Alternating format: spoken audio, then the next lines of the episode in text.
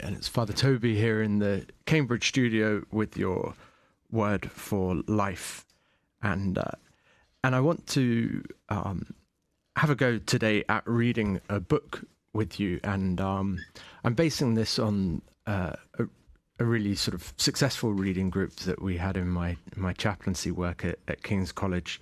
London, where with a, a reading group we were reading a, a book by Frederick Christian Bauerschmidt called "The, the Love That Is God," and uh, and simply somebody would would read, and whenever somebody had a had a question um, or a, or a comment, they would um, just just bring that to to the group, and and this book um, was a, a, source for really fruitful uh, conversations and a and a real joy of doing doing theology together. Like one of the most um, enjoyable aspects of my whole chaplaincy work there, of which there were were many. And so I just want you to invite you today to to listen as I as I read. But if you have a, a, question, something doesn't make sense to you at any point, or you want to go a little deeper on something, or or hopefully if something in the in the text um, just prompts uh, a, a, question, um, then please do do call in and let us know your let us know your your thoughts. And so, without further ado, let's begin with a, a prayer before we start our reading. Our Father, who art in heaven, hallowed be thy name. Thy kingdom come, thy will be done on earth as it is in heaven. Give us this day our daily bread, and forgive us our trespasses, as we forgive those who trespass against us. And lead us not into temptation, but deliver us from evil. Amen. And uh, one thing I should have done before, after inviting you to, to call in, is to give you the phone number to do so. Um, if you haven't memorized it already, which I certainly hadn't, which is why I've just had to look it up. It's 01223 375 564. That's 01223 375 564. And please do call because, in, in some ways, the the success of, of doing this depends upon um, depends upon your reflections and, and your adding to the text and your probing and, and questioning it. It's an introduction to the book by Deacon Frederick Christian Bauerschmidt, The Love That Is God. Being a Christian is difficult. It is difficult because love that goes all the way to the cross is difficult, both to receive and to give.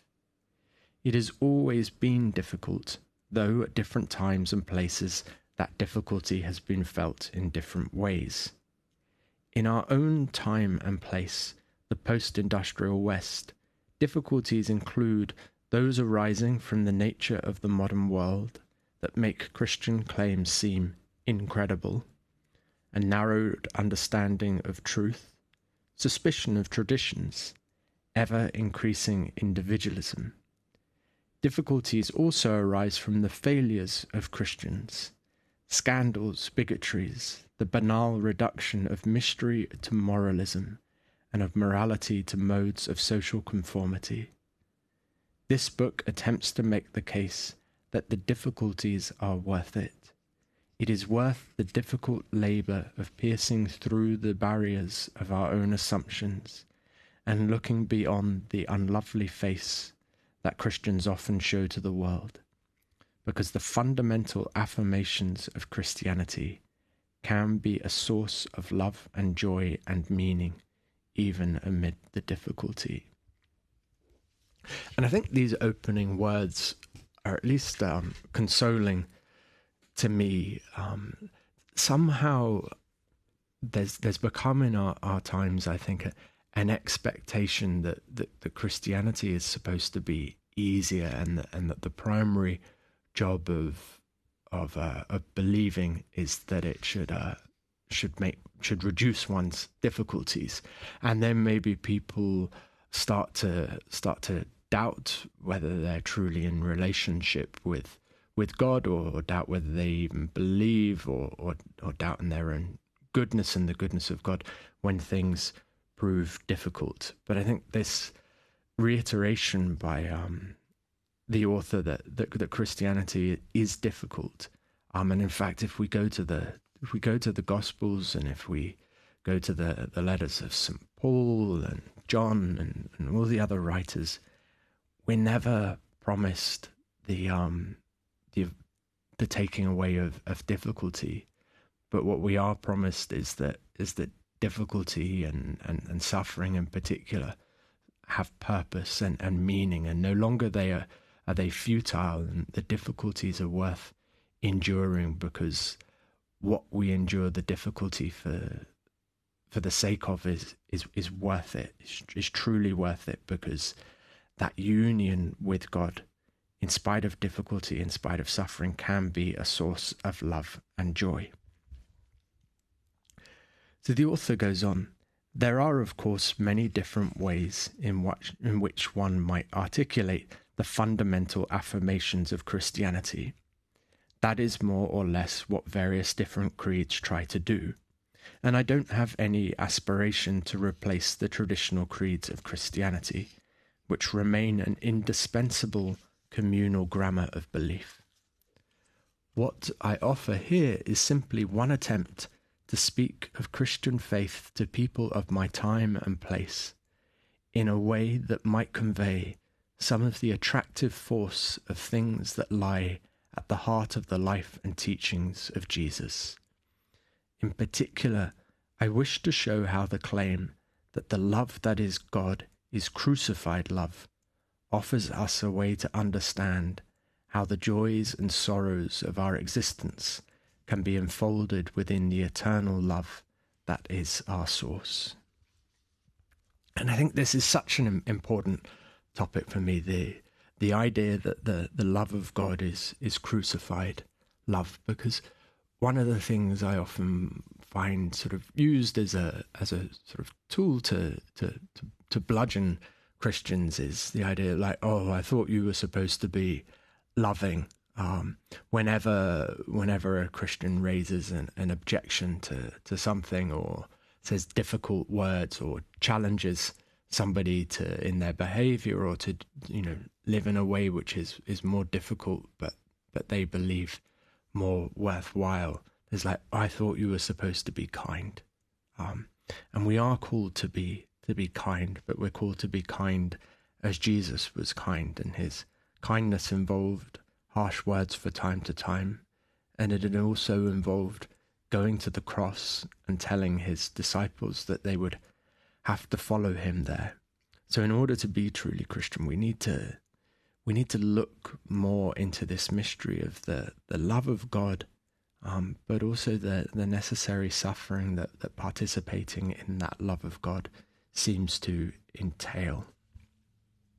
And if this is prompting any thoughts or reflections, or perhaps you want to share something of how you've um, experienced the, the love of God even in the midst of, of suffering, then, then I'd love to hear from you. As I said, the number is 01223 375 564. That's 01223 375 564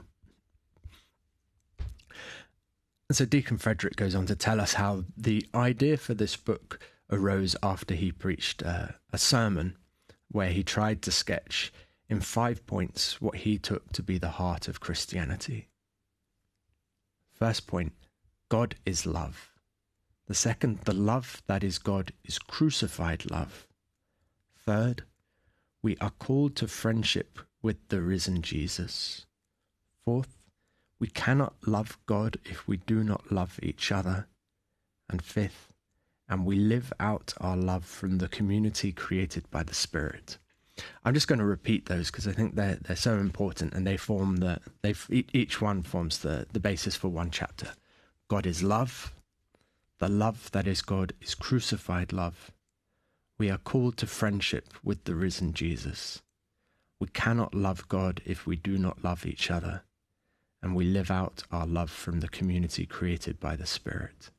And I think those would be pretty good things to remind ourselves of um, every day. Um, they they form a valuable creed, I think.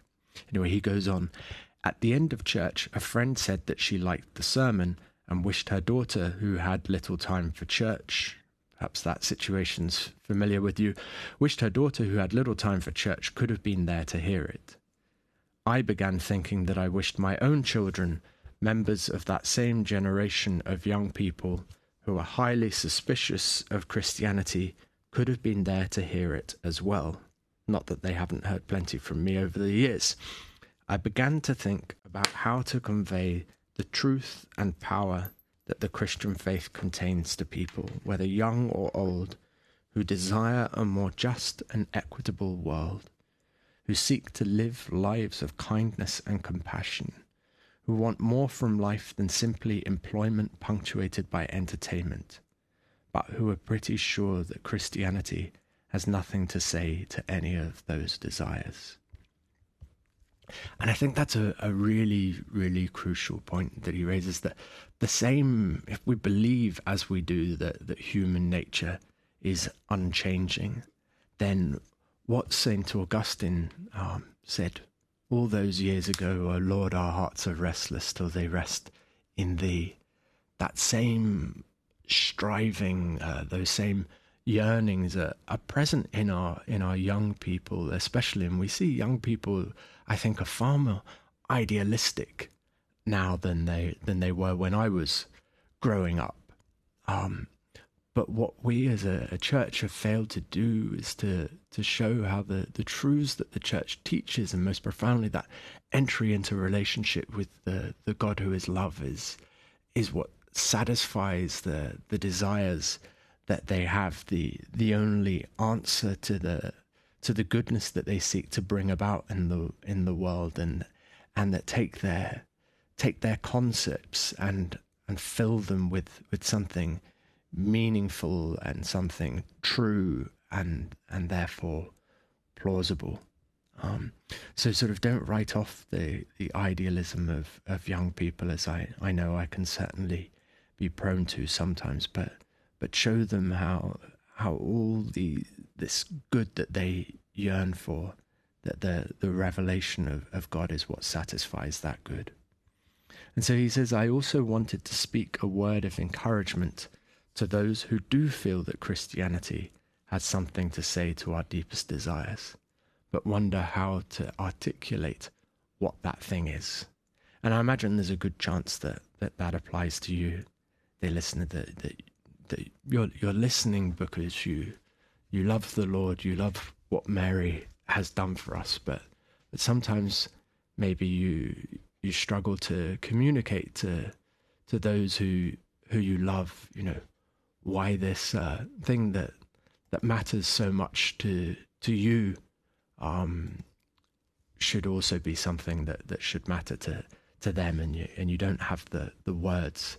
And I think the, the words in this book are are incredibly useful because first of all they cause us to think about our faith and then we can't really talk about our faith with others until it's become truly personal and that the creed of the church is not something that we repeat, but something that we've entered into. And so he says, communication is irreducibly mysterious, and its success is often beyond our control. I generally feel that the most important things ever said to me were inadvertent or offhand remarks from the perspective of those who said them.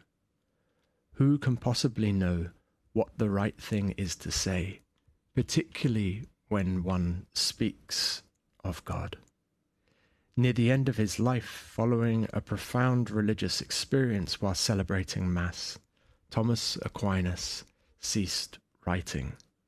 He is reported to have said, when asked why he had ceased his theological labours, All that I have written seems like straw to me compared with what I have seen.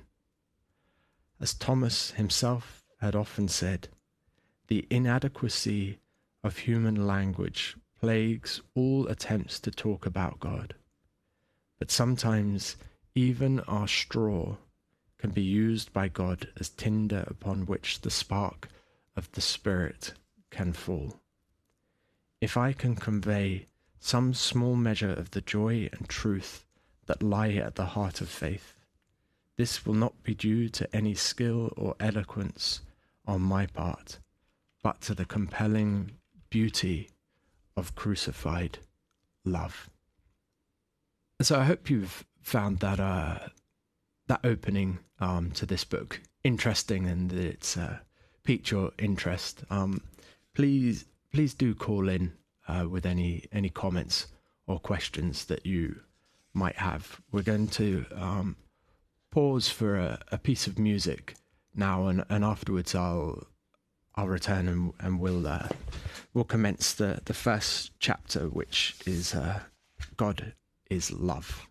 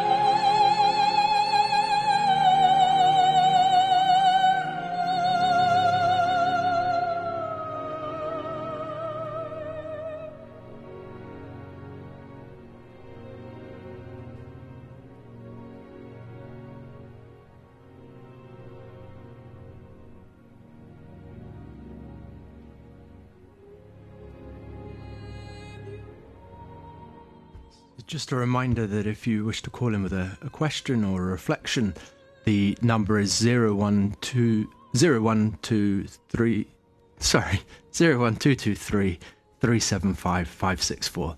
That's 01223 375 564. And I'll be back very shortly with our first chapter, God is Love.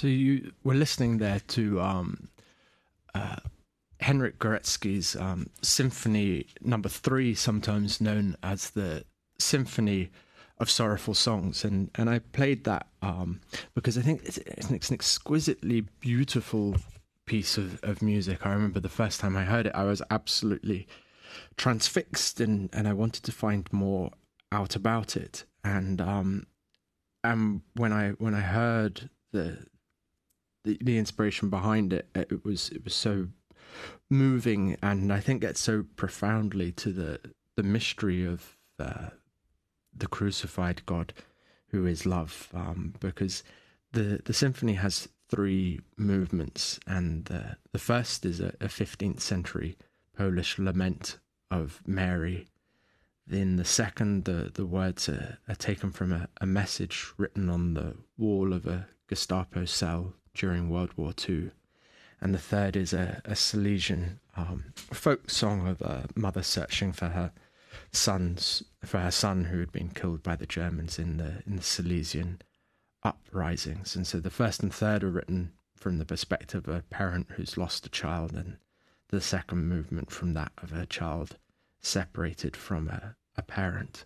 Um, and so these are exquisitely sad, and yet there is something sort of beautiful in the in the faithful characteristic of these laments and of this searching, which which speaks to us of the the kind of the profound mystery at the, the heart of our faith that that even in in suffering, um, something of of joy can can can be there. And I know I've found that that experience probably most powerfully brought to me brought home to me by by people I've I've met in in hospital and who've done so much to strengthen my my faith when I've seen them in the in the midst of, of suffering and still still loving um, not turned in on themselves not not bitter but still still living in in the love of Jesus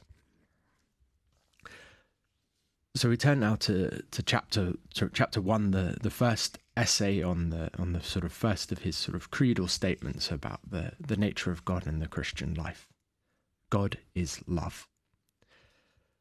A witty and pugnacious atheist, the late English writer Christopher Hitchens once described the statement, God is love, as white noise, a sentimental bit of propaganda designed to trick the simple minded into thinking that religion is a benign force. This phrase, found in the New Testament's first letter of John, certainly has been trivialized, ensconced in bubble letters on posters with puppies to induce warm fuzzies. It is also abused by Christians who use it to distract onlookers from the fact that they have their foot planted firmly on someone else's neck, or to manipulate people into thinking that some violation of human dignity is being done out of the love of God. And here, sort of Barrow he, he gets at the fact that sort of any any statement of Christian faith, any aspect of the the Christian life, always seems sort of prone to to abuse um, on on on two on two sides. Um, the the danger of heresy, the the, the danger of of sin never just uh, never just lies on one side in, in the way that sometimes we, we might like to, to think that it that it does, but rather the the truth that, that we see in that statement, the kind of the the excess of uh, of the way that we we understand um, that statement is is probably also going to be where our, our danger of falling into sin or our danger of not un- understanding the, the other happens. And so this this statement, sort of God is is love, as as he rightly points out, can just be seen as as something sent, senti- sentimental, or it can be seen as a as a cover for for real violence, where where anything that I do anything that accords to my will. Well, this is this is loving because I'm Christian, and and therefore, you know, whatever whatever I do is in is in accord with the the love of God. He goes on. Trivialization and abuse can lead us to forget that the claim that God is love is the radical claim of Christianity. Just think about that. How many times have you thought recently about the astonishing fact that, that Christianity says that not just that love is an attribute of God, but God is love? That's something which we ought to think about every day, but which I confess I, I don't, but I desire to. God is love.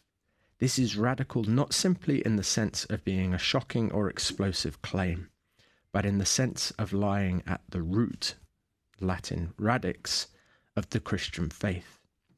In some sense, the entirety of things that Christians believe flows from this claim. It is a belief that distinguished Christianity from much ancient imagining of the divine, whether in the mythological form of tales of the gods or the philosophical form of reflection on the source of universal order. It is anticipated by the ancient Israelite understanding of a God who enters into a covenant with Abraham and his descendants, a covenant grounded in God's steadfast love. But even there, where loving kindness for creation characterizes, characterizes God, we find nothing quite as audacious as the claim that God is love. But is this claim credible? The notion that God is love suggests that something of what it means to believe in God can be gleaned from what it means to believe oneself to be loved. That's a really important um, statement there because it, it gets to, to, the heart of the fact and and something which, which surprised me, I, I have to say, that the the essence of the Christian life is about relationship. Um, I remember reading beautiful encyclical by by Pope, Benedict, where he said that, that Christian faith is is not um, first and foremost an, an ethical decision, but the the result of, of an encounter with a person which opens up a new horizon to to life. And I, I confess I found that rather rather shocking because my understanding of faith up until that point had really been as a as a morality code. Um, you know, in that God had uh, told us what we what we were to do, and that Christian life consisted in doing what God had told us to do, and Jesus, in a sense, had had showed us what that looked like, and and gives us by by sort of grace the um the the ability to be able to to do what we could not otherwise have have done. Um, but I didn't understand because I hadn't been taught and I hadn't properly engaged with the the scriptures that before any sort of like ways of living, before sort of the the, the ethical implications of Christianity, that that first and foremost, um, the fundamental sort of aspect of Christian living is to enter into relationship. Um, and it's to enter into a loving relationship if God is love. So God is love. But is this claim credible? The notion that God is love suggests that something of what it means to believe in God can be gleaned from what it means to believe oneself to be loved. In discussing what faith is and is not, I often ask the students I teach whether they believe that their parents love them. This is, of course, a risky strategy, since there is a not insignificant number of people who are unsure whether they are loved by their parents or by anyone for that matter. But at least a few of them will admit that they believe that their parents love them. I then press the case. Would they say that they believe this, or would they say that they know this? Do they believe it in the sense that they believe that LeBron James is the greatest basketball player of all time, or that housing prices will go down? Or do they believe it perhaps in the sense that they believe that George Washington was the first president of the United States, or that energy equals mass times the speed of light squared? We use the word believe in a variety of ways. Sometimes to state a preference, or to make a guess about something unknowable, both of which we describe as having an, an opinion, and at other times to say that we hold fast to what we have learned from someone we judge to be in a position to know, or that we grasp a truth with certainty for ourselves, both of which we typically describe as knowing. Which of these sorts of things is the statement, I believe my parents love me more like? It doesn't seem like mere opinion. To say that I believe my parents loved me is not like saying, I like the idea of my parents loving me, or I think my parents love me, but I very well might be wrong. Who can possibly know? But it also doesn't seem exactly like knowledge. I'm not simply accepting someone's authoritative statement as if I were to say, I accept that my parents love me because nine out of ten scientists agree that they do. Nor am I claiming to apprehend something that could not possibly be otherwise, like a mathematical truth. And yet, to believe that one is loved by one's parents is at least as fundamental to one's actual being in the world as any number of facts that we would ordinarily claim to know. It's a truth that, in a very real sense, we stake our lives on. And so here he's got into a, a really interesting discussion of the, the nature of, of faith and um, and that's something that in our discussions with uh, with with people who who don't believe, we often sort of get get criticised for, in that they say, oh, well, you know, faith is faith is blind or faith is is is un, is unreasonable. Um, but the reality, I would say, is that that most of the really important things in our lives, the the things that give shape and give meaning to our our lives and the and, uh, and say the truths that we live by are not really things which are, are open to um, to scientific in, investigation. We live in a we live in a culture which which places a, a premium on the knowledge derived by science, um, and the knowledge derived by science is good and useful. But there are other forms of knowledge. There are other forms of, of belief which are equally, well, in fact, more more important. The the truths that we that we live by, the the love that we experience and that and that shapes our lives, the the relationships that we we have, and the and the, the trust that is that is necessary to to properly be in relationship with with others, and and that trust is is not naive. Sometimes it's sometimes it's it's uh, you know, in relationship with other, that, that trust is, is abused. But yet, nonetheless, there were normally good reasons that we had for trusting in that person in, in the first place, which makes it so much more hurtful when we're betrayed or let down.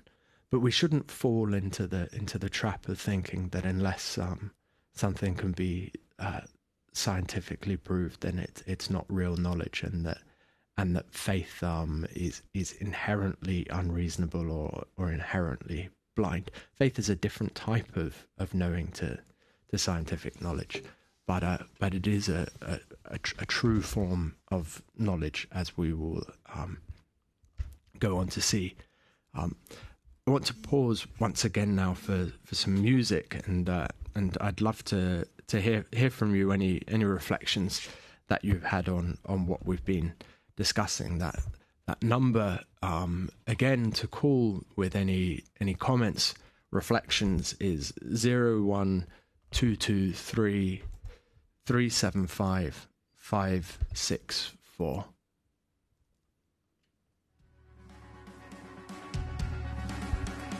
Now we're listening to Our God is Love by Hillsong.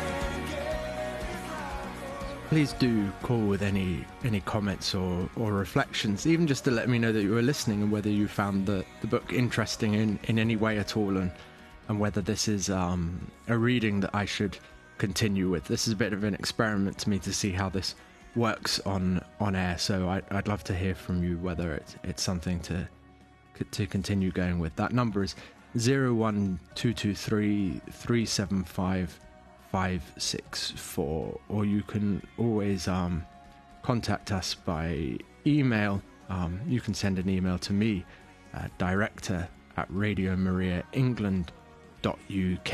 Um, you can email me not just about this program, but about any others of our programs. Tell us what you what you love, what you think could be Im- improved, and just it's always lovely to to hear a little bit about you.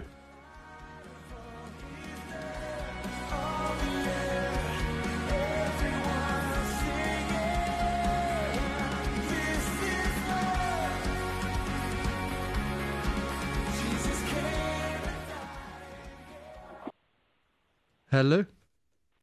I just wanted to say that God is love, yes, but a lot of people don't know what love is. So the problem still exists when, because there are so many misunderstandings and yeah, I think that's absolutely t- true what you say. And and one of the, the great difficulties of, of, of our age is that the the term sort of loved is is bandied a, a, about um, without actually any real investigation of and, and thought about what, what it means, and so love often I think gets confused with with sen- with sentiment, um, and so the realization that that that God is is love, um, and and our sort of recognition that that love is a is a good thing I think is a, an invitation in, into into a question of um, well, who is love and um, um, um, and what is what is love. Does that make sense? It, it still we need to we need to look at it first. We you know we do we might need to go to uh, to looking at the different ways in which the word love is being used by consumer society, by all sorts of other things. I've got to go now. God bless. Okay, thank you.